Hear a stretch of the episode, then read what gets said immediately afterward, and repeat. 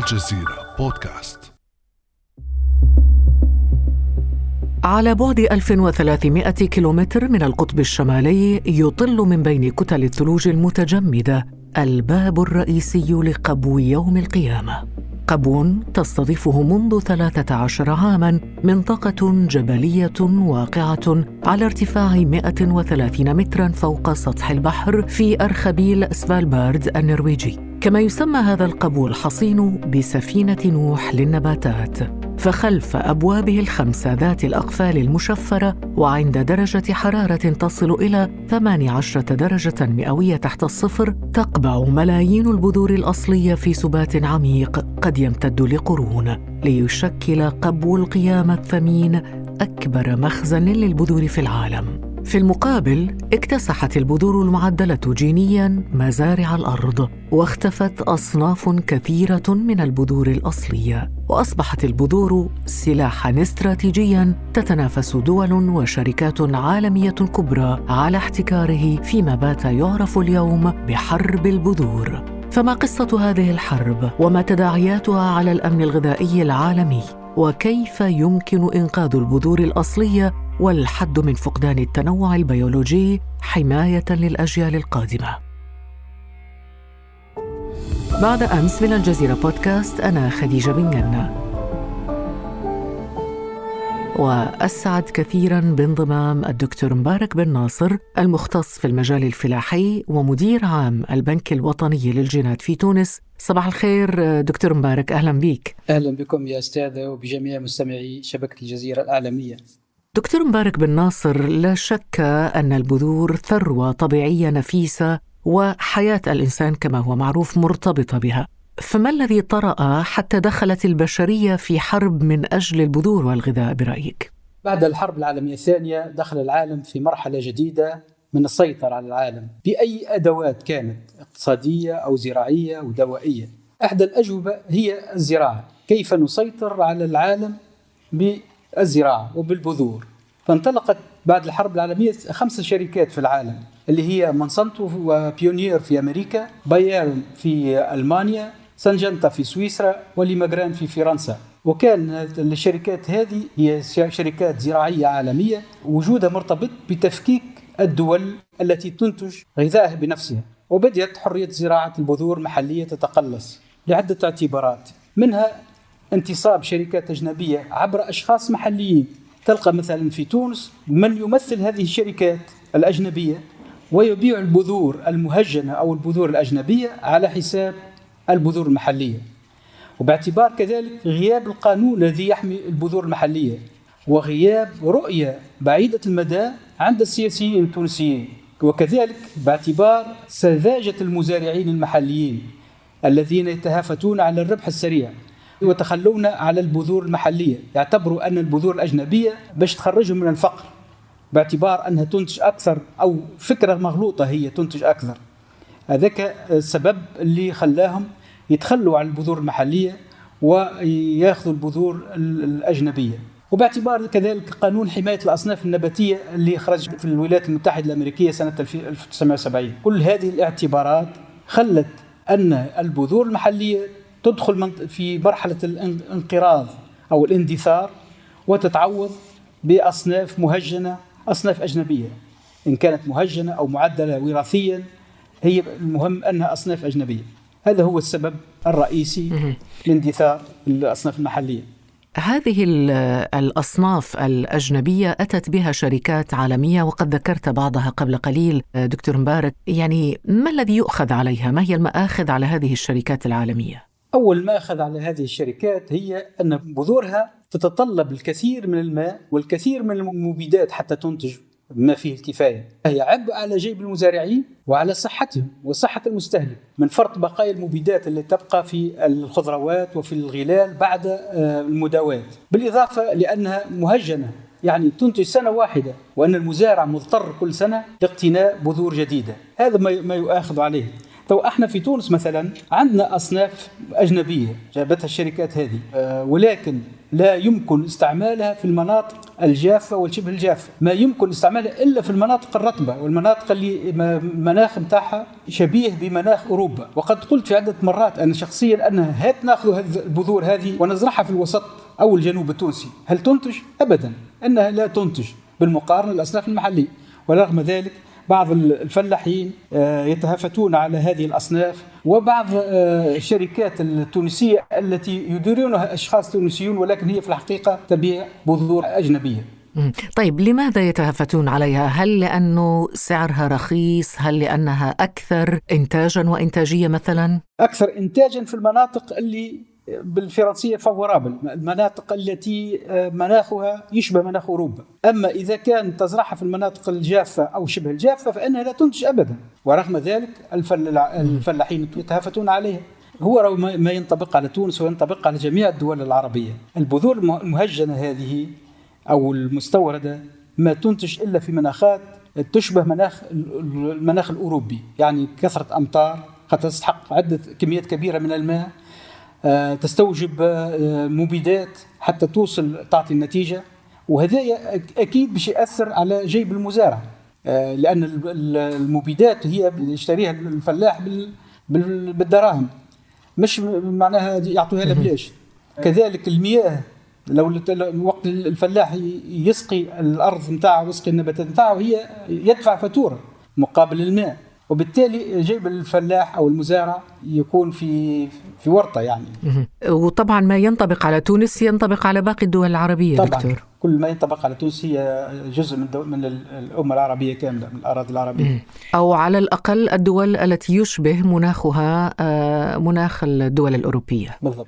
لكن دكتور مبارك بن ناصر هل لهذه الحرب حرب البذور أي تداعيات على الأمن الغذائي العالمي؟ اول نتيجه هو اختفاء التنوع البيولوجي. ففي الماضي كان المزارعون المحليون يزرعون عدة أصناف. ناخذ مثلا الحبوب يزرعون عدة أصناف من الحبوب. الآن ثم ثلاثة أو أربع أصناف مستوردة. هذيك هي التي يزرعها الفلاح في في في أرضه. وذاك دليل على كونه ثم آه ثم اختفاء الأصناف القديمة اللي كان يزرعها الفلاح. ثم كذلك هي بذور محمية. ولا تنتج كما كانت العادة مثلا تأخذ البذور نتاعك وتزرعها في السنة القادمة. هذه لما تنتج السنة الأولى فإن السنة الثانية أنت مضطر أنك تشتريها من عند الشركات التي تبيع البذور هذه المعدله جينيا أو المهجنة. آه، هذا آه، كله عنده تأثير على الأمن الغذائي وعلى التنوع البيولوجي خاصة. لكن في هذا السياق دكتور مبارك بن ناصر هل هناك أي تقديرات أو إحصائيات بخصوص كمية ما نستورده أو تستورده الدول العربية والنامية من بذور من هذه الشركات العالمية؟ فأنا عندي أنا معلومة على تونس فقط. ما نعرفش في الدول العربية الأخرى كم يستوردوا من بذور أجنبية. لكن في تونس نعرف أن البذور الخضروات هي تكاد 100% بذور مهجرة ومستوردة. لم يبقى لنا في تونس من يزرع البذور المحلية. نسبة ضئيلة جدا جدا جدا. أما بالنسبة للحبوب اللي هي تعتبر زراعة استراتيجية فإننا في البنك الوطني للجينات قام بإرجاع هذه البذور إلى المزارعين. وبرنامج انطلق سنة 2010 بأقل من طن من الحبوب. قمنا بتوزيعها للمزارعين المحليين. اليوم وزعنا 26 طن على المزارعين. هذا كدليل على كونه الفلاحين بدأوا يتحسوا أهمية الأصناف المحلية وبدأت ترجع الأصناف المحلية. ففي الحبوب أعتقد أن آه، نسبة البذور المحلية المستعملة تفوق حتى 40% إنما بين بالنسبة للخضروات فإن مع الأسف كل البذور الخضروات المستوردة وكلها هجينة تأتي من الخارج.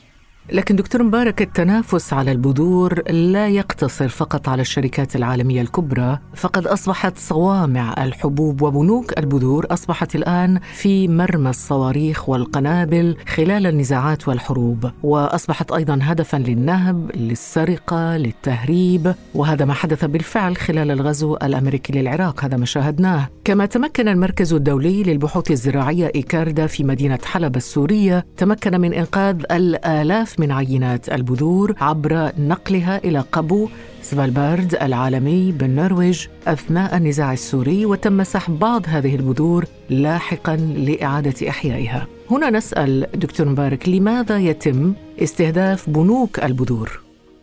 المسألة آه، واضحة جدا.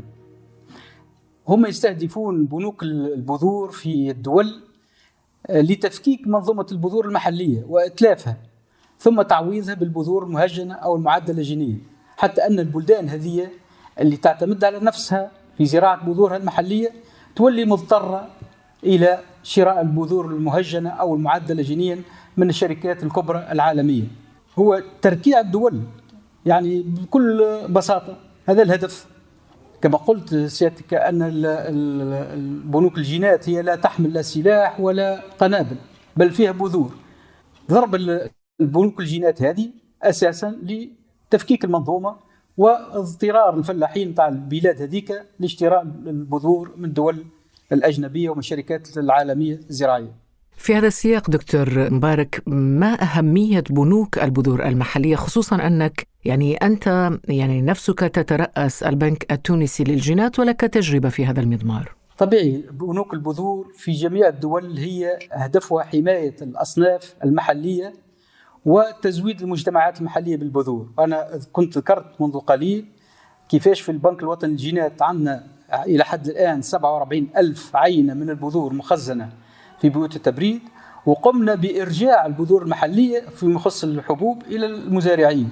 قمنا بإرجاع سنة 2020 26 آه، طن من البذور المحلية مجانا للفلاحين. إذا هو البذور بنك البذور عنده دور الحماية للأصناف المحلية.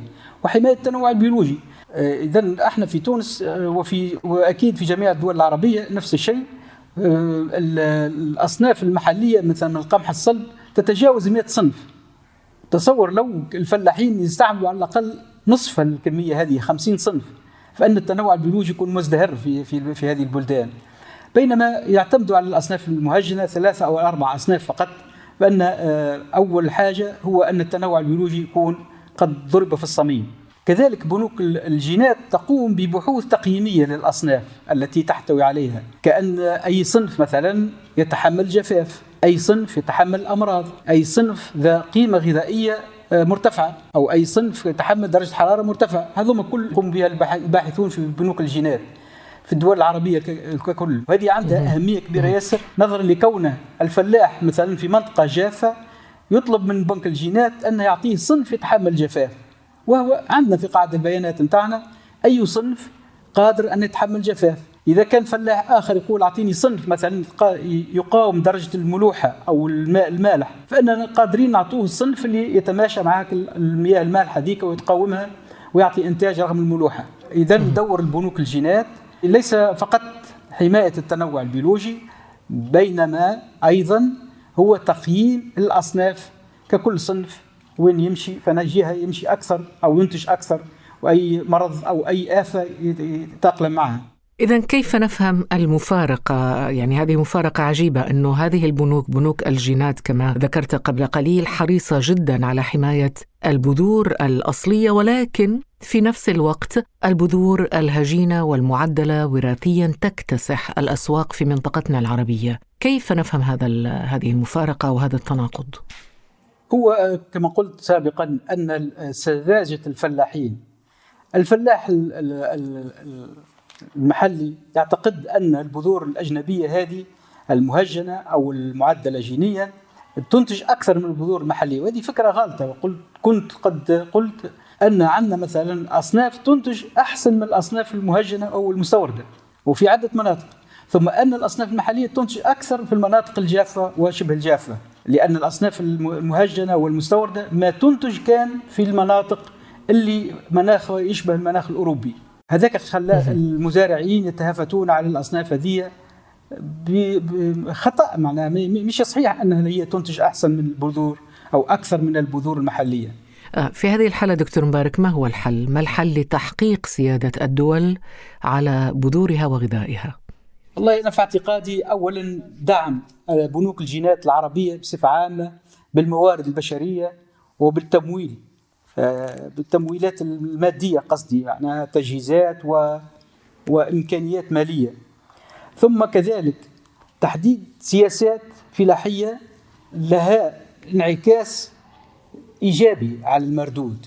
ثم كذلك ثم إمكانية أن الارتقاء نتاع الباحثين. الباحثين في بنوك الجينات. لا يجب أن يكون بعدد النشريات التي نشرها الباحث في مجلات أجنبية أو كذا.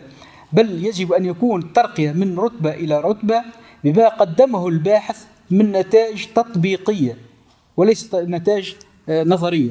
والاعتماد على الأصناف المحلية طبعا. هذه عدة نقاط تمكن المجتمعات العربية من اولا المحافظة على الأصناف المحلية ثم الوصول إلى الاكتفاء الذاتي بأصنافنا المحلية. هل نحتاج دكتور مبارك أيضا إلى تعزيز المنظومة التشريعية بقوانين تتصدى لإغراق الأسواق المحلية وتتصدى للتهريب وغير ذلك؟ فعلا هذا اللي ينقص في الدول العربية بصفة عامة هو غياب قوانين تمنع دخول هذه البذور المهجنة والمعدلة جينيا. كذلك خروج البذور المحلية. إحنا في تونس واكيد في الدول العربية نفس الشيء أن ثم 11271 عينة موجودة في بنوك الجينات الأجنبية. يقول قال كيف خرجت البذور هذه من تونس؟ إحنا في مهامنا هو استرجاع الأصناف المحلية الموجودة في بنوك الجينات الأجنبية، وإحنا قد قمنا بعمل جبار باش رجعنا ما يقرب على نصف البذور هذه. لكن كيف هربت هذه البذور دكتور مبارك؟ هناك عدة فرضيات الحقيقة نجزم 100% كيف كيف خرجت البذور هذه من الدول العربية بصفة عامة. ولكن هناك فرضيات. يقال أن في إبان الحرب العالمية الثانية كانت المدافع تزحف والعلماء يجمعون البذور من الدول العربية. وبالتالي وقع معناها آه، جمع البذور العربية في إبان الحرب العالمية الثانية.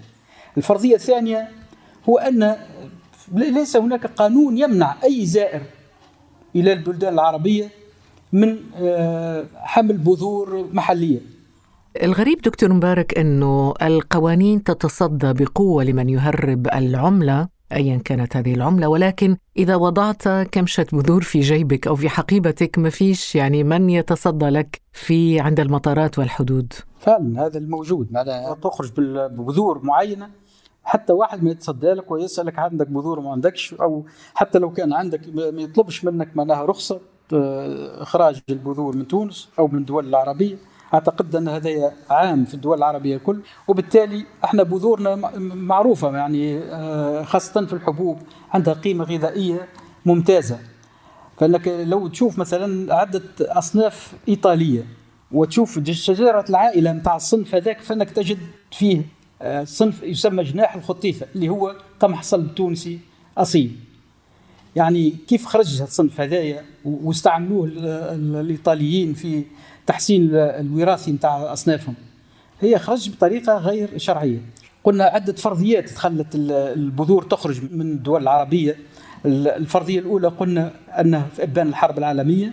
الثانية الفرضية الثانية هو أن حتى طلبتنا نتاع الماجستير والدكتوراه لما طالب آه، يمشي إلى دولة أجنبية آه، لإنجاز دكتوراه أو ماستر يطلب منه انه يجيب البذور نتاعه باش يعملوا عليها الدكتوراه. يعمل الدكتوراه أو الماجستير ويخلي البذور غاديك في في المخبر الأجنبي ويروح. الفرضية الثالثة هو أن الزوار الأجانب الأوروبيين الوقت اللي يجوا للدول العربية ما ثم حتى قانون قلنا أن يمنعهم باش يهزوا بذور في يجيبوا حتى ثلاثة أربع بذرات من القمح أو ثلاثة أو أربع بذرات من البطيخ ويخرج بهم حتى واحد ما يمنع وبالتالي آه، بالطريقة هذيك ينجم يخرج البذور ويكثرهم في بلاده ويستعملهم لأغراضه الشخصية.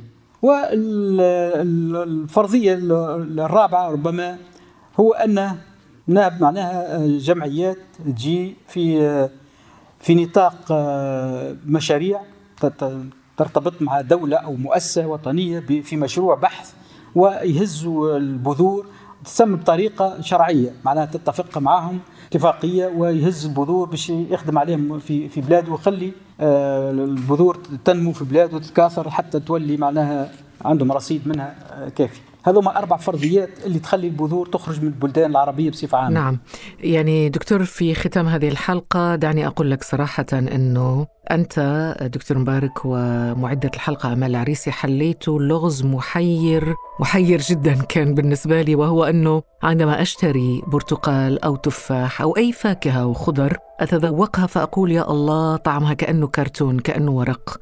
وين مذاق زمان مذاق الفاكهة والخضار وريحتها المنعشة و... فيبدو لي الحل اللغز بعد هذه الحلقة. فعلا آه، انتهت المطعم اللذيذ نتاع الغلال والخضر المحلية.